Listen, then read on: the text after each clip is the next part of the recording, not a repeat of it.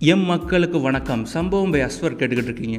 கூட இருக்கவங்கள நாம் பார்த்துக்கிட்டா மேலே இருக்கவன் நம்மளை பார்த்துப்பான் அப்படின்னு தலை வீரம் படத்தில் சொல்லுவார். அதுக்கு ஏற்ற மாதிரி இர்ஃபான் பாதன் ஒரு தரமான சிறப்பான சம்பவம் பண்ணியிருக்காரு. என்ன பண்ணியிருக்காரு அப்படின்னா சென்னை சேப்பாக்கம் ஸ்டேடியத்துக்கு வெளியில் பாஸ்கரன் அப்படின்னு சொல்லிட்டு ஒரு காப்லர் இருப்பார். அவர் என்னென்னா அந்த கிழிஞ்சு போன ஷூவு க்ளவுஸு ஹெல்மெட்டை மாட்டுறது அந்த மாதிரி வேலைலாம் பண்ணுவார்.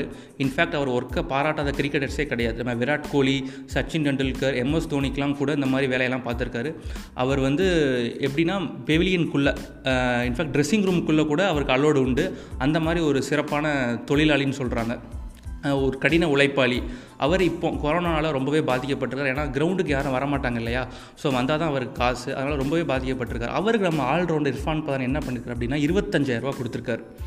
அந்த இருபத்தஞ்சாயிரரூபா எவ்வளோ நீடு அப்படிங்கிறத பாஸ்கரன் வந்து ஒரு பேட்டியில் சொல்கிறாரு என்னோடய வீட்டு வாடகை வீட்டு சாப்பாடு செலவு எல்லாத்தையும் நான் பார்த்துப்பேன். ரொம்பவே கஷ்டப்பட்டு இந்த உதவி வந்து ரொம்ப பெருசாக இருக்குது எனக்கு அப்படின்னு சொல்லியிருந்தார்.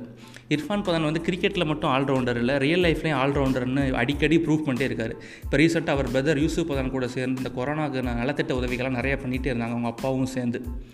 ஸோ இதெல்லாம் பார்க்கும்போது வேட்டைக்காரன் படத்தில் ஒரு டைலாக் வரும்.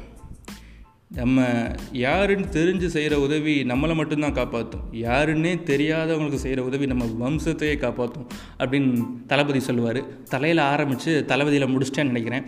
ஸோ உங்களால் முடிஞ்ச அளவுக்கு சுற்றி ஹெல்ப் பண்ணுங்கள் தெரியாதவங்களுக்கு ஹெல்ப் பண்ணுங்கள் பாசிட்டிவாக இருங்க சேஃபாக இருங்க. டாட்டா பாய் பாய்